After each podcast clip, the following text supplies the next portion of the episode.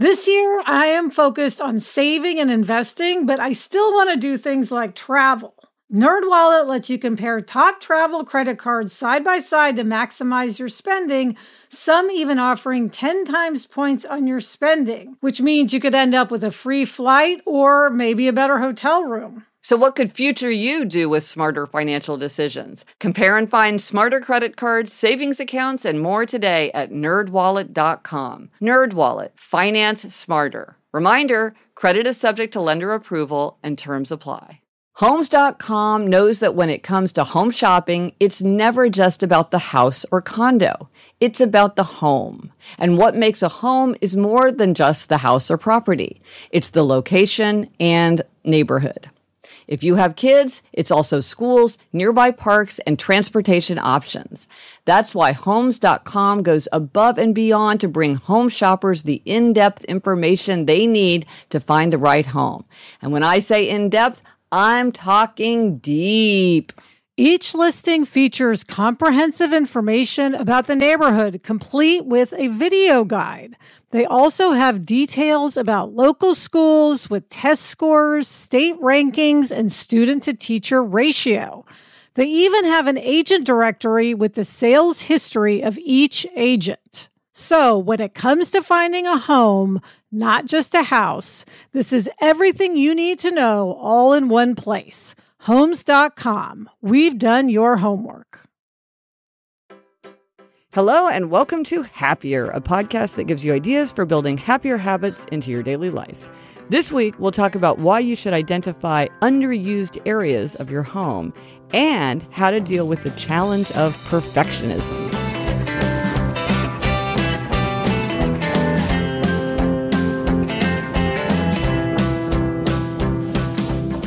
I'm Gretchen Rubin, a writer who studies happiness, good habits, and human nature. I'm in New York City, and with me is my sister Elizabeth Craft. And Elizabeth, I'm getting so excited because we're starting to plan for my trip to LA for my book tour in September. I'll get to see your new house renovation, your new office on the Paramount lot, and we get to record a very special episode. Yes, I can't wait. That's me, Elizabeth Craft, a TV writer and producer living in LA, and also, as of a few months ago, the co-host of Happier in Hollywood. Yay. Yeah. Yeah, and Elizabeth, you're about to hit a big milestone, right? Aren't you coming up on your episode 10? Yes, I can't believe we've done 10 episodes. 10th one comes out tomorrow and it's a good one because we talked to your friend and mine, Chris Guillebeau. Oh, yeah. Who has the podcast uh, Side Hustle School about why it's important to have a side hustle in Hollywood. Mm, yeah. And then we also tackle um, the very important subject of what to wear in meetings, which is, you know, endless conversation on that topic in our office. Yes, we've talked about you and I, Elizabeth. I will often say to you, well, what are you going to wear to the pitch? What are you going to wear to the meeting? So that's great. Yes. Now, before we jump into the try this at home, Elizabeth, we heard from many fans of Ziploc bags. Um, many people feel as ardently about Ziploc bags as we do. um, but we should begin by saying that a lot of listeners pointed out that there is an environmental cost to using something that's plastic. And so that if you're going to use a Ziploc bag, you know, try to reuse them or maybe find a substitute that's more environmentally friendly. So that's a great point. I also have to say, as an underbuyer, I will like wear out a Ziploc bag. Like I will use it yes. and use it and use it until like that thing falls apart. So that's not. Oh, I use them for years. yes, yeah. We don't really consider them disposable right. in the same way some people do. Yeah, and then Gretchen, some of our listeners had other uses for Ziploc bags, like Katie, who suggests traveling with a few empty Ziploc bags for anything that gets dirty or wet, which is a great idea. Like when you have to pack a wet bathing suit, yeah. a Ziploc bag is perfect. Or if you have something that you're afraid might explode. Um, like you buy a bottle of perfume or something like that, and you're yes. like, mm, I better put this in something that can contain it. And John had a great idea, which was, you know how you have all those random cables and chargers that are just sort of oh, like floating around the house? He puts them in a bag with a note that reads last used with a date. And then, Mm. um, if he ever uses the cables, he then puts it back in the bag and updates the card so he sees that he's been using it. But then if he, there's a bag where he's like, I haven't used anything in this bag for like, you know, several years, then he knows he can toss the stuff without worrying about it, which was a great idea. That is a great idea. And those cables, I never know what's what. So it'd be nice to have it in a bag and labeled. And then maybe I would actually use them because I know what they were for. I actually do this only with instruction booklets. Like if some device comes with a lot of like bits and bobs, I'll put it mm. into a mm. Ziploc bag. Like used to when people actually use cameras, there would be all the attachments and instruction books and warranties and all that stuff. I would put it in a bag. And it is really useful because then you know you know what it goes to, which otherwise can be a huge hassle. Yeah. So, Lisa, this week our try this at home tip is to look for an underused area of your home. I love this, especially as someone undergoing a major renovation. yes. Well, one of the things that was really has been really striking because we've talked about clutter and the virtual move and a lot of things. And you know, when we were talking about reading, one of the listeners said how she turned a room that was underused into a reading room. Mm-hmm. But I've been struck by how many people have unused areas in their homes. Now, of course, this is a huge luxury, and many people live in crowded homes, and this is very far from their experience. But it's striking how many people have a room that just basically, for whatever reason, is not getting incorporated into the daily use of their household. Yes. I think a lot of people have that. We had that, Gretchen, our house on Stratford Road in Kansas City. Yes. We had Uh, that room sort of next to the kitchen yeah. in the back. Yeah, what was that? It was just like it was just a room of nothing. It was a room of nothing. It had nothing in it. We didn't even store stuff in there. It didn't get used until I don't know if you were around for this, but dad and I bought a pinball machine. Oh, yes. How did I forget about the pinball machine? Oh my gosh. The Liberty Bell. Yeah. It's called. And we put that in that room and then it became the pinball room. And we actually played the pinball machine a lot. But until that point, that room had no use. Yeah, that's right. And dad used it all the time. And that is a great example of can you think about something that you would like to have room for in your house and is there room to put that in? So, for instance, I asked on Facebook and Twitter, I just put this out there to see what people would say. What would you do if you magically had a new room in your house? Just not thinking about the house you have, but like something is just magically delivered to you. So, Jackie said, I would keep it empty. I would have yoga mat, chimes, meditation cushion, have it as a Zen room. Polly said, I would have a dressing room, I collect vintage clothing and have a separate room where I could hang and display my favorites. I'd have a dressing table and a chaise lounge. Um, and then my bedroom would be free of piles of clothes, overworked hangers, and of course the dreaded corner chair. Yes, we all have a corner chair. Paris said she would like a classic Victorian conservatory for reading, napping, and planting. And that she's reading The Happiness Project on vacation in Copenhagen. So that was really nice to see. Um, here's one I can relate to, Gretchen. Uh, w- one of your um, listeners wants a Lego room. she says so she doesn't have to constantly maneuver around it. I can relate. Yes, you're deep into the Lego yes. phase of life right now. Jen said a library meditation room. I need a space of my own, and that would be perfect. My husband has an office in the basement, but I don't like basements. Mm. And we've talked about that before, like having room of your own. Maybe you can't have a whole room, but can you have some room of your own? But it might be that there is a room that you could turn to a different use. And I think one of the questions for people is thinking big, like what you would do if you magically had a new room. Is there a way in your household now that you could create the use of that space? Could you have a Lego area? Could you have a Zen meditation area? Could you have a dressing room area in some way? Yes. Um, it, it certainly it feels like a meditation area like one could find a space for that. Like some corner that feels kind of empty, you can make into your meditation corner. Have you seen a lot of houses have these? I mean, obviously, I don't have this in New York because people don't have two floors usually, but some houses have like a strange landing in the middle of their stairs. Mm-hmm. What's somebody going to do with a strange landing? It's like, well, you could have that be like a little meditation area or something. That's a good idea. Yeah. Now, we have a thing. Uh, so in our apartment, there's this space it's kind of a crawl space. I can't really describe it. And the people before us used it for their suitcases, mm. which was a good use for it. But it's actually enough room that Eleanor has turned it into a little, she calls it her nook. And she will go in there and just do her own thing. And we fixed it up very nicely. It's really cute. And again, it's like, you could just jam your suitcases in there, or you could say, wow, this is actually a big enough space that it could be turned into something like meditation or reading or, you know, whatever one person wanted an indoor swimming pool. That's a little hard to carve out of your existing yeah. space.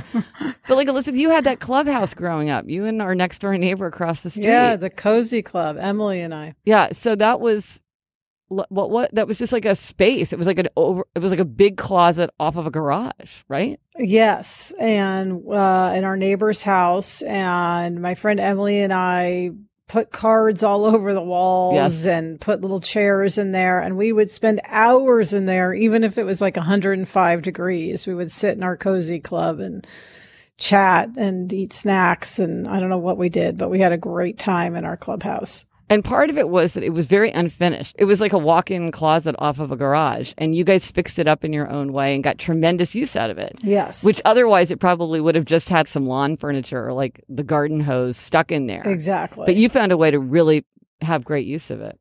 Yes, so that was an underused room that we took great advantage of. Um, and we have some pictures back from way back when of the cozy club, which I, love. I will post a photo of that. I will have mom take a photo of it because she's got the photo of it in Kansas City. So I'll have her take a picture of it and then send it to me and I will post it because it's, it's like you guys as like seven year olds and then you guys as like 35 year olds sitting in the cozy club, Yeah. right? Before our neighbors It's moved really out of that house. Yeah. Yeah. Yeah. So, listen, what about you? Do you think there's a place? I mean, you're doing this renovation now, so that's like a time when you think about trying to make better use of your space. Your office for a long time you guys didn't use, and then you fixed it up, and then and now I think you do use your office, right? yes, yeah, especially Adam uses our office every day. Ah. Um, but yes, we absolutely are doing this in our renovation. But it's funny because it's really what I guess I'll call a room on the outside of the house. Mm, interesting. So our underused area was the outdoor area. Of course, living in LA, we can be outdoors year round. And so what we're doing is um, in the sort of backyard outside of our dining room, we're extending the roof of our house so that it'll be, you know, covered from the elements. And we're going to put furniture out there with a rug oh, you know, a little couch, chairs, table, like actual furniture where we can sit outside, you know, at night, just the two of us or have friends over, whatever we want to do. And this is very common in LA, Yeah. but it sort of extends your house without extending your house. right, because now you have this sort of additional room because it was just your yard or whatever. It was just an underdeveloped patio area. Yeah. And we're going to put a heater out there also Oh. so that if it's a chilly night, we can still sit out there. Well, it's interesting because this room is very different from an inside room. Like sitting outside is very different from sitting inside, even if you're in LA where it's beautiful and balmy all the time. And somebody told me when we were moving into our apartment for the first time, they gave me really good advice, which is don't try to have every room replicate every other room because we had this very dark room, which hmm. happens a lot in New York City. Having light in a room is very precious. I mean, this was a really dark room, and I was thinking, well, how do we try to make it light? And we do this and we do that. And the person said, well, you have one room that's really light because it's on the right side of the street. Maybe you just let this room be dark. Hmm. And we made it dark. We painted it this dark purple brown, and it's small and it's very cozy. And it isn't the most inviting place to sit in the summer, I have to say, because it does feel very dark and enclosed. But in the winter, it's incredibly cozy, and I find myself gravitating to it because it feels kind of cave like and really um, sheltered. And I think that's it was great advice because I think my impulse was to sort of try to make everything kind of the platonic ideal of a room. But then you don't enjoy one room and not another room. You know, it's good when they have a special feature somehow. That is great advice. The other piece of advice, um, which I think is controversial, is if you want people to use a room, put a TV in it. I have heard that that basically when they analyze room use and houses, that rooms that have neither a TV nor a computer tend not to be used. Yeah, what that says about us maybe isn't good, but it is true. I mean, the, a TV draws you Yeah. in, or it draws me in anyway. Yeah, and a computer the same way. Although we are not putting a TV in our outside room, but Gretchen, a lot of people in LA do have TVs outside. We're not doing How do that. they do that? What about, I mean, the weather and bugs and moisture and all that? They just make sure they're covered. Um, I think maybe there are special TVs for outside. Hmm. Uh, a lot of people want to be able to watch either movies or sporting events outside. Ah, Interesting. Well, you know, back in episode 72, we talked about, and I mentioned it a second ago about this, this idea of room of one's own, that we all need room of our own, even if it's just one little desk in the corner of the dining room or, you know, one corner of the basement, someplace where you can put your stuff and nobody will mess with it. And you have kind of an expectation that no one is going to use it and it's just sort of for you. And that's episode 72. And I think that in talking to people about clutter, a lot of times rooms or areas become cluttered because you need a place to put all the things that you can't be bothered mm. to figure out what to do with it. And then you can't use the space because it's full of clutter. But you could have a much more fun use of the room, whether you're going to put a pinball machine in it or a yoga mat or, or your arts and crafts or whatever, or like a excellent reading sofa or even like a closet or a drawer, you know? And so again, this is a way to think about if I cleared out clutter, if I got rid of the stuff that I don't use, that I don't love, that I don't want, could I transform this space? Like a friend of mine is super, super crafty and she has this really very small closet off of a family room. And she turned it into this cockpit of creativity. It's like got all of her supplies in there. um, I think including a full blown sewing machine. Um, but it's just an ordinary closet off of a family room. But she realized, you know, it's not going to be used that much as just a closet. What are we going to do? Put in there like copies of Monopoly and Chutes and Ladders or, you know, or puzzles. Right. Take them out, find another place for that stuff. And then she really found this very valuable use for it. So she has a craft room. Yes. It's a, a, closet, but to her, it's a craft room. But she can actually sit in there with the door shut. Yeah. So it's a room. yeah, I think closets could really be refuges for people. Yes. And I think if you don't have an area that's obviously an underused room, if you look at your closets, you might find one that with a little shifting around, the stuff in that closet could be put in another closet and you could turn that into a little meditation room or reading nook or a playroom or, you know, something really useful. Or like a little tiny office because now they make all this very miniature furniture, little tiny desks yes. or just things that shove right up against the wall and a chair that's very small. You don't need that much room. Elizabeth, I'm remembering the closet off of that room you have, which has your treadmill in it at home and that was a big closet. And you and i cleaned it out. And, and once we got rid of the stuff that was just trash there was almost nothing in there. You could definitely have if you didn't have an office you could definitely make that into an office. I mean you couldn't do much in there. Right. But you could sit and work on a laptop. Yes. Yes well, I'm I'm curious to see what people have. And again, I want to emphasize we recognize this is a privilege. This is fortunate. A lot of people do not have this kind of space, especially in New York City. Believe me, I know people where every single square inch is used. but it's striking how often people do say that they have off their, you know, in their basement, off their garage, someplace, you know, an attic space that's usable. And the larger point is a lot of times we do have kind of low hanging fruit in your life. And you think, well, if I had a fantasy new room, I would have this wonderful meditation space. But maybe you could just do it in that closet. You know, you don't need to move. You don't need to yearn for something. You can look for a way to get it right now um, with a little bit of ingenuity and looking at your space. Yeah, I want um, Gretchen people to Instagram us pictures. Ooh, yes, of what they do with their underused rooms and tag us. I'm at Liz Craft on Instagram. And I'm at Gretchen Rubin. Yes, that will be so fun. And I will post a picture of Eleanor's Nook and I will post the photos of the Cozy Corner, which was at our neighbor's house. That was a room that you had in a neighbor's house, but you got just as much use out of yes. it. so let us know if you did this, Instagram us, or let us know on Twitter, Facebook. Email us at podcast at GretchenRubin.com, or as always, you can go to the show notes for this episode, which is 126. That means you would go to happiercast.com slash 126 for everything related to this episode. When you're hiring for your small business, you want to find quality professionals that are right for the role. That's why you have to check out LinkedIn Jobs. LinkedIn Jobs has the tools to help find the right professionals for your team faster and free. And, you know, Elizabeth, I now work with a team and hiring the right people is so important. It's maybe the most important thing. And LinkedIn makes the process of identifying and hiring people easy and intuitive. I know that when I've been hiring for my team, it's hard to find quality candidates to interview. And LinkedIn isn't just a job board. LinkedIn helps you hire professionals you can't find anywhere else even those who aren't actively searching for a new job but might be open to the perfect role. In a given month, over 70% of LinkedIn users don't visit other leading job sites. So if you're not looking on LinkedIn, you're looking in the wrong place. On LinkedIn, 86% of small businesses get a qualified candidate within 24 hours. Hire professionals like a professional on LinkedIn. Post your job for free at linkedin.com slash Gretchen. That's linkedin.com slash Gretchen to post your job for free. Terms and conditions apply. The weather's getting warmer, so it's time to say goodbye to jackets and sweaters and hello to shorts and tees.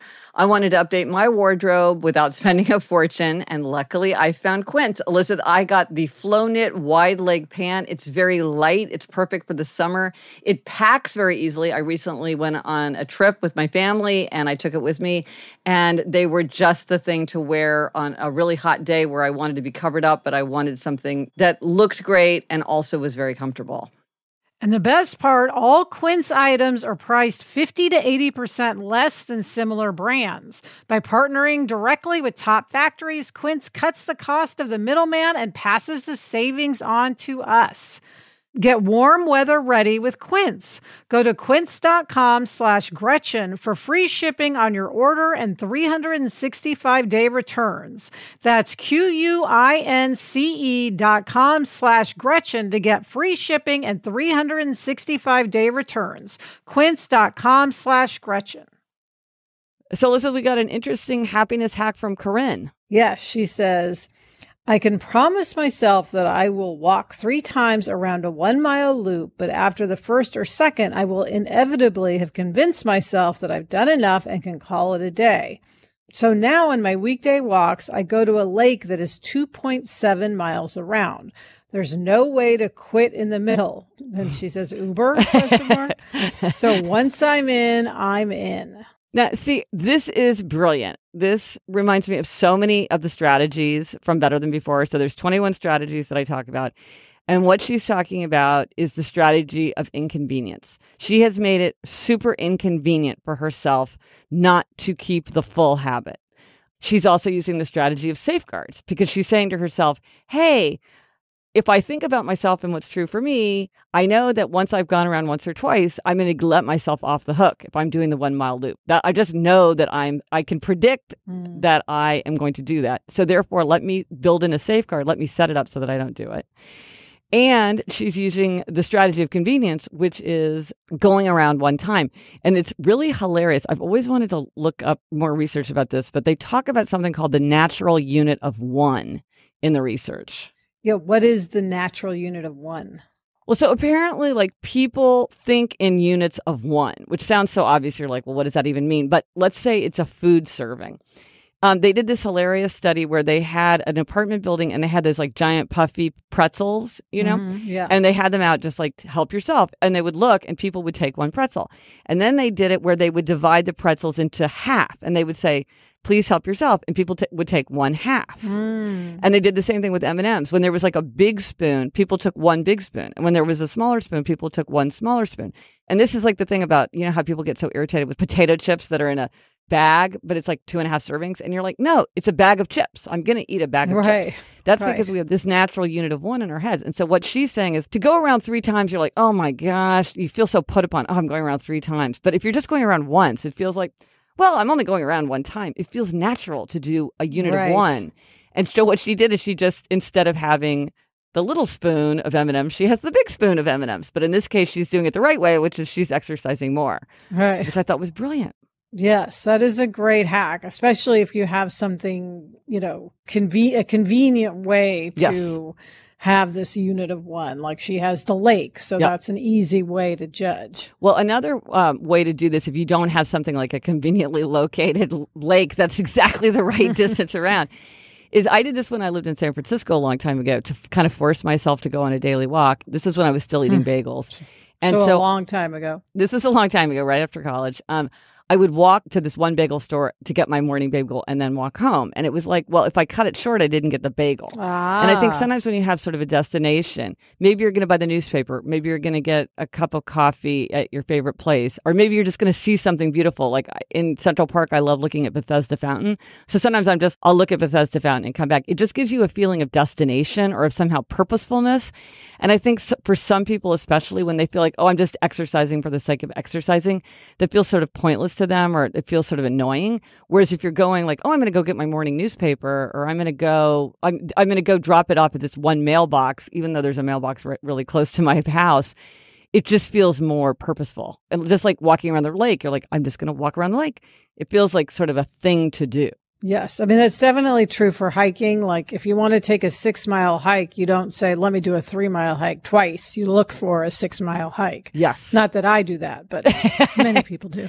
Yeah. Or like getting to the top. It's like you just, you want to feel like I got to the top. Even if you got close to the top, you wouldn't feel the same satisfaction of sort of, I completed something. So, Corinne, I thought that was an excellent, uh, sort of one of these subtle things. It's a great example of how sometimes just a little tweak can make a habit much easier to keep because you just sort of thought through what maybe was getting in your way. So, thank you for that hack. Yes.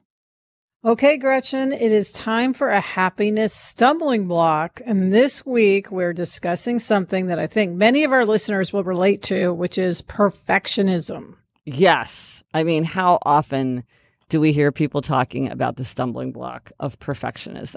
I mean, I think of you as a perfectionist. So I don't know that you think of it as a happiness stumbling block, but I do definitely think of you as a perfectionist. Well, you know, that's that's interesting because I think in a lot of cases when people are talking about perfectionism as a stumbling block, what they're really talking about is anxiety. So perfectionism isn't really about mm. standards, like having a certain standard. It's more about feeling anxiety about a standard. And I think it's helpful to sort of split those uh-huh. things apart because sometimes people feel like, well, if I gave up my perfectionism, then I would be mediocre. And it's like, no, you could keep your standards very high. What you want to do is take away a lot of the anxiety that you're feeling around those standards and the and the idea that you're going to meet or fail to meet those standards. That's interesting. You know, I definitely think of myself as a person who has anxiety, but I am not a perfectionist. So, I don't know what the kind of distinctions are, but it's really interesting. But it's interesting that you said that you're not a perfectionist because in what sense are you would you say you are not a perfectionist? Like you don't get you're anxious about many things but not about like meeting standards. I mean because you will work you will work incredibly hard to make something as good as you possibly can make it, which to me is like that is kind of like what a lot of people mean about perfectionism. True. I guess what I mean is um but in like my house, you oh, know, yeah. with, with having it be neat, I'm not a perfectionist wearing sweats to work, you know, just putting my hair back in a casual ponytail. I just I feel like in many areas I am not a perfectionist. And even if we're writing, I think Sarah is much more likely want to want to rewrite something than I am. I think I'm like, eh, good enough, and I'm glad I have her to keep pushing but maybe it's good that there's a, there's a balance of both of you because one of you wants to say, well, good enough is good enough, and one of you wants to say, like, can we make it better? It's probably good that you're kind of one of each because then you balance each other. Because it seems to me like with perfectionism, two ways that it can come up. I mean, you've pointed out one way. One is the kind where you don't start. Mm. You don't do something at all because you think, well, I can't do it well. So if I can't do it perfectly, I'm not even going to start. So if I can't do this thing perfectly, like when I started my blog, I remember thinking like, this isn't going to be very good, but it doesn't matter because no one will see it. So it doesn't matter if it's good or not. Hmm. But that was a good thought to have because it got me started. If I'd been, I think sometimes with something like starting a blog, people get so worried about having everything perfect that they become overwhelmed and then they just don't even start. So that's one kind of perfectionism or yes. one, one problem related to perfectionism. Yes. I mean, I will say I might, I probably suffer this anxiety without even thinking about it when you think about throwing a party. Like, not wanting to have a party because you'd want the party to be perfect and you don't know how to execute a perfect party. Yeah, well, listen, you remember that when I, um, because I suffer from the same party throwing uh, anxiety that you do, that at one point I was like, I just need to make this easy and just, you know, embrace that. And so I got paper plates. Um, they're very fancy paper plates mm. that mom clued me into. Like they're fancy Japanese plates, but they are paper plates. And I would order in, and it's just like, it's better to have the take in dinner on the paper plates with your friends than it is not to have anything at all. And note they are paper. Uh, they're biodegradable. They're not plastic plates. They're these very elegant pressed paper plates. And so, and that worked really well because it just was like, I'm just going to embrace my level. Yeah, Gretchen, I think that's what I should do to fight the party perfectionism impulse is is uh, entertained in that way when our renovation is done. So I'll follow you on that front, and we'll see how that goes. But it's also like related to this idea of perfectionism. Sometimes you can like pick your battle. So, for instance, some things are more high demand than others. So you might say like, when we entertain, we're going to have people over for brunch, not dinner. Or when we have people over, mm. we're going to have them for like a cookout, not a seated dinner, because the standards are different. And if you're feeling anxious about standards, which is the perfectionism thing, if you have something where it feels easier to do it well, mm. then you might feel less anxious about it and feel like, yeah, I could have a bunch of people over for brunch. That could be cool. Yeah. So, um, not something like, uh, like I imagine in LA, it's like people have these super fabulous, like Academy Award watching parties, and you're like, okay, I don't want to be somebody's super fabulous or like their New Year's Eve party. That's high stakes. Brunch right, is not high right. stakes. right. That is very true. So that's one kind of perfectionism. And then the other kind is where you can't finish. And this is where like like I would say in my life where I just edit edit edit edit and I have to say to myself like at a certain point mm. you have to mm. stop editing and hand something in or say like I'm not going to take it any further because some people just want to keep working and working and working and then they can't finish it. So, you know, you might think like well it's important for you to have Sarah there to keep you polishing and making something better, but see Sarah might need you to be like, you know what? Like, let's just hand it in already. It's time to move on. We we can't just keep polishing, polishing, polishing this thing because that's its own problem. Yes. Um, and so I've been really, really thinking a lot about perfectionism myself um, related to my website because, as I mentioned, I'm redoing my website, mm. which is this huge thing because I have a lot of stuff on my website and I'm making some pretty dramatic changes and I'm working with a great team. And I've worked with these folks before, and I consciously decided this time that I was going to defer to them more. And that in the past, I spent a lot of time and energy fussing about issues that I realized actually they have great judgment, they have great taste. We've worked together before, so we understand each other. If they're saying this should be this font at this size, I don't need to rethink every decision that they've made and that I should preserve my time and energy for things that only I can do. And so to really try to fight mm. my urge to like control every little detail and just look at the big picture and the overall effect. If I can look at this overall effect and it looks great, I don't need to like spend a lot of time driving myself crazy analyzing every single detail. Right. Let them worry about that perfectionism. Yes. And I remind myself, you know, sometimes there's no right choice or wrong choice. There's many right choices. Mm-hmm. So I don't, it doesn't need a tremendous amount of analysis because there are many right choices. Yeah, I mean, and it goes to Gretchen. Some people are such perfectionists, they don't delegate. And yeah. if you don't delegate, then you can't spend the energy on the things you should be spending energy on. Um, and if you're just micromanaging every little detail, yeah. eventually the thing is going to come crashing down around you. Yeah, I heard this great story on that. Nixon was writing about um, when he was vice president for Eisenhower, and Eisenhower said to him, "Part of the secret of being a good executive is signing a letter that someone else wrote for you that you know you could write better yourself." And signing it anyway because you're president and you got to like move on. You can't like be write, rewriting every letter that goes out for your signature. Wow. We hear another thing um, that perfectionism always kind of reminds me of is this distinction between satisficers and maximizers. Wait, is satisficers an actual word? yes. Satisficers is an actual word, um, and what it what it means is like if you're trying to make a decision or take action, Satisficers are people who they have a certain standard, and once their standards are met, they will act. So if they're looking for a pasta sauce, once they find the pasta sauce that meets their, their standards, they will act. If they're trying to buy a bike, once they find a bike that meets their standards, they're satisfied and they will move on. And it doesn't mean that their standards are low. Their standards can be very high, but it means once their standards are met, they're like, okay, this is good enough because my standards have been met. I don't mm. need to look mm. further. Maximizers right. want to have like the maximum payoff. So even if they see a bicycle that meets their requirements, they can't decide until they sort of considered every possible option.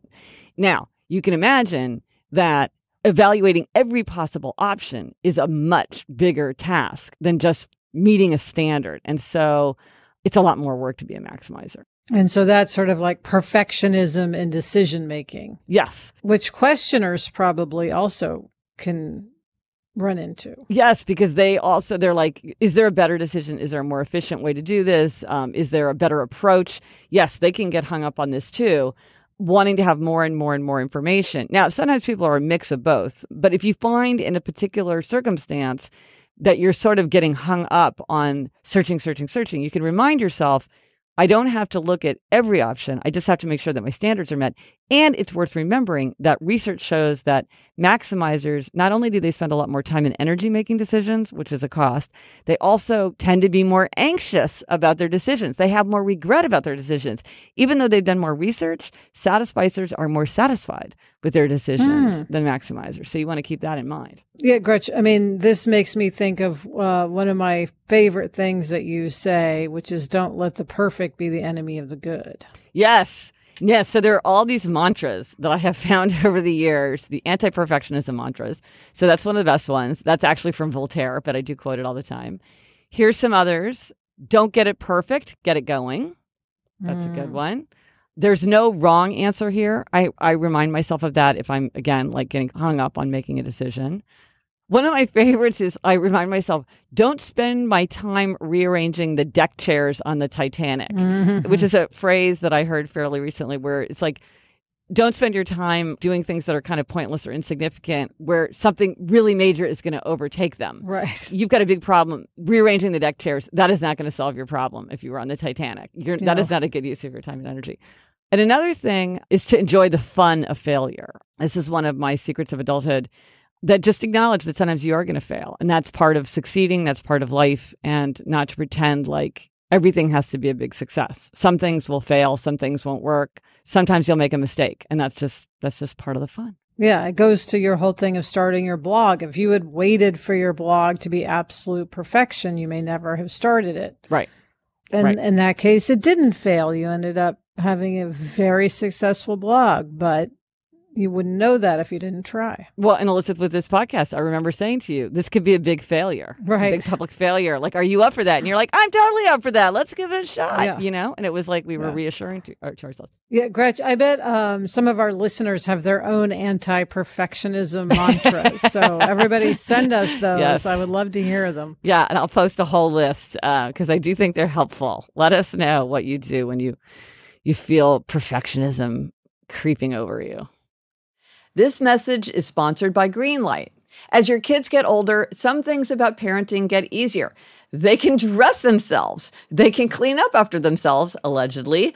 Other things don't, like having conversations about money. The fact is, kids won't really know how to manage their money unless they're actually in charge of it. That's where Greenlight can help. Greenlight is a debit card and money app made for families. Parents can send money to their kids and keep an eye on their kids' spending and saving, while kids and teens build money confidence and lifelong financial literacy skills. Yeah, Jack has Greenlight. And one thing I love is that it includes a chores feature where you can set up one time or recurring chores and reward kids with allowance for a job well done. Gretchen, we used to mow the lawn. How much more motivated would we have been if we'd had funds deposited when we completed that chore? Mm-hmm. Sign up for Greenlight today and get your first month free when you go to greenlight.com slash happier. That's greenlight.com slash happier to try Greenlight for free. Greenlight.com slash happier.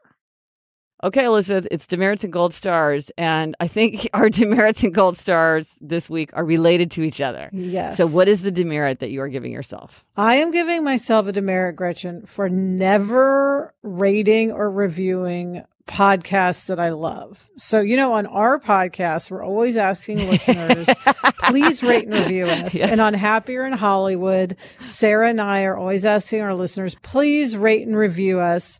But the truth is, I don't rate and review anyone else. You know, I have these podcasts I love, like yeah. Bitch Sesh, yeah. um, and the other F word. And I don't review because I can't figure out how to do it. I'll go with the intention of doing it. And then it seems, um, just sort of impossible to figure out. And then I just go, ah, forget it. So Kristen said that she would walk us through it so that I can now do this. Yes, Kristen, we're all gonna we're gonna pull out our phones and you are gonna talk us through. I am gonna rate. I have not rated and reviewed Happy in Hollywood. I'm gonna write you a review right now. Okay. Oh, Okay, thank yeah, you. and guys, Yeah. don't forget to rate and review by, By the, the book. book. Also, Oh my while gosh, I'm gonna do that. Yes. Oh my gosh. That's one. Yes, Kristen, that's one that I went to rate and review by the book, and I couldn't figure out how to do it. But and if you're having trouble remembering how to rate and review, you can listen to a very recent episode of By the Book and learn about how to improve your memory. But um, we digress. Okay, so Kristen, yes. By the book, Radical Candor, Side Hustle School, Happier, all the any great podcasts that you love. How do we do it? All right. So, full disclosure, I don't really know the world of Android phones, Okay. but I can speak to the iPhone. And I'm saying this also as a tech dummy. So, the fact that I can do this Okay. means that anybody can do this. Anybody can do this. Up until a few months ago, I used two tin cans and a string to talk to people. Okay. And yet I can do this. So, anybody else can. Okay. So go onto your iPhone, Yeah. open it up, and look for, you know, there's all those little square app buttons, the ones that say like clock or message or camera Yeah. settings. There's a purple one that says podcasts. The purple icon, it looks kind of like a microphone with two halos around it. Or it might even look like the letter I, Yeah. the lowercase letter I with Yeah. two halos around it. Do you see that? I thought it was supposed to be like a little person with sound waves coming out of their head. Oh, but- that makes sense too. okay. I, I've never known what, what that is. All right. So there's a little hmm. purple icon. That's the podcast app that's built into every single iPhone out there. And I think it's also on an iPad. So click on that purple square that says podcasts with the halos coming out of it or the sound waves or what have you. Once you open it up on the lower right hand bar, go on the lowest section of the page, there's a little magnifying glass that says search with it. Yeah. Now click on that search one. It doesn't matter if you subscribe to the podcast or not. You have to go into this little search thing on the lower right hand corner, the little magnifying glass. And then at the top of the page, it will say search. Now type in the title of whatever you want to rate or review. It could be happier. It could be happier in Hollywood. Could be by the book. Type that into the top there. Okay, I'm type typing in. by the book. Yay. And then once you type that in, you'll have a choice of podcasts. First, it'll show you podcast episodes. Then it will show you actual podcasts below the episodes. Yeah. Click on the podcast that you see. So you just typed in by the book, Liz. Now Mhm. Touch the icon that says podcast and directly below podcast, it says by the book. Mhm. See that? Yeah. Not podcast Yeah. episodes, podcast. Click on Yeah. that. And then you have the choice to click review. There's details, reviews, or related. You can choose reviews. And Uh, then from there, write a review. So I hope anyone who's listening has their iPhone out while they're doing this because that'll make it easier. But it's really only about four very quick steps. If you're just touching your screen, type in the title, click review, and then there you go. You can review it. Okay, so I'm so embarrassed because I don't do this either. I didn't know how to do it, and I totally know how to do that, but I never noticed that it said write a review right there, uh, which it says in like giant letters, and I just never noticed it because I've always was looking to read the reviews that are below it. I didn't realize that's also where you wrote the review. Okay. Yep. Big purple letters. Write a review. Does that all make sense, Liz? It does, and I'm. I just gave you five stars, and I'm about to write my review. Um, Oh, thanks. the key, I think, to this is that what you said at the beginning, which is even if you subscribe to the podcast, you have to search for it. If you're in your own subscribed podcast, Yes. I feel like you can't do this. Yeah, and I don't know why that is. Maybe there's a workaround with that um, that I don't know, or I, I'm not sure. But this is the way I rate and review other people's podcasts. And when it says title, You can just put in a headline saying "This show's awesome" or "I learned so much every week from this." or Oh, I see. You can It's put anything like that. Yep. okay, so if you don't say your name, does it have a name? You should just put in some sort of name. If you want to be anonymous and not put in Gretchen Rubin, you can put in something else like Barnaby's mom, Yeah. something like that. Yep. I'm writing you one right now. Oh, you guys are you guys are the best. You're great. Thanks. But this is great. Thank you so much. Yeah. It's not that hard. I mean, it sounded like it was going to be. Um, yes. Nope. I mean, when you push on the icons and when you type in your review, it should take you in total less than two minutes, probably. Right. Right. Right. And I bet for Android it's pretty much the same because a lot of times it's like if you know how to do it on one, you know how to do it on the other. It's just like the maybe it's slightly different terminology or iconography, but it's like it's it kind of it has the same it sort of gets you in there in the same way. Uh, so Kristen, thank you so much for doing Thank that. Thank you guys. Thanks for the ratings and reviews. Yes, yes. We appreciate it. Yes. Um, and so, Elizabeth, so for my gold star, I wanted to say gold star to everyone who has already rated and reviewed us because they Yes, did it. They figured out how you, to do it on their own. Yes, thanks, guys. yes, it really is a big help. Um, we so appreciate it. And I'm so excited. I'm now going to go rate and review everybody's podcast that I love, which there are Yeah. a lot. this is a good way. If you want to get, make yourself feel like you're doing a little good deed, I feel like this is the kind of thing. Sometimes I just need a little lift. I need to be like, if I just did a little nice thing for somebody, it'd make me feel good and that Mm. would give me a little boost. Like, you know, do good, feel good. And this is like an easy way, you know, for somebody who you think, oh, their, their podcast great. It's just like a nice little Yes, people, as we know, really appreciate it. Yeah. Yeah. And that's it for this episode of Happier. Remember to try this at home. Look for an underused area of your home. Let us know if you tried it, if you found one, what you did with it, and please send us a photo or post it on Instagram. We would love to see what you're doing with your underused areas. Thank you to our producer, Kristen Meinzer. And Kristen, thank you for those instructions on how to review podcasts. Also, thanks to Andy Bowers of Panoply. Get in touch. Gretchen's on Twitter at Gretchen Rubin, and I'm at Elizabeth Craft. Our email address is podcast at gretchenrubin.com. And as we always say, if you like the show, be sure to tell a friend and uh, rate or review us. Now you know how to rate or review. Um, and the resources for this week is I wanted to remind you, speaking of podcast listening, about the Onward Project. This is the family of podcasts that are all about how to make your life better. So one is, of course, Happier in Hollywood, Elizabeth's podcast with Sarah Fain, which is fantastic.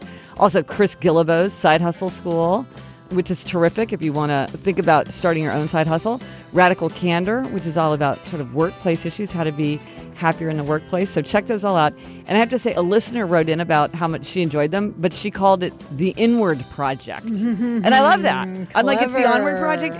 And it's the Inward Project. I thought that was brilliant. Yes. And I also wanted to remind everybody I'm gearing up for my book tour. I'm going to see Elizabeth in Los Angeles before too long.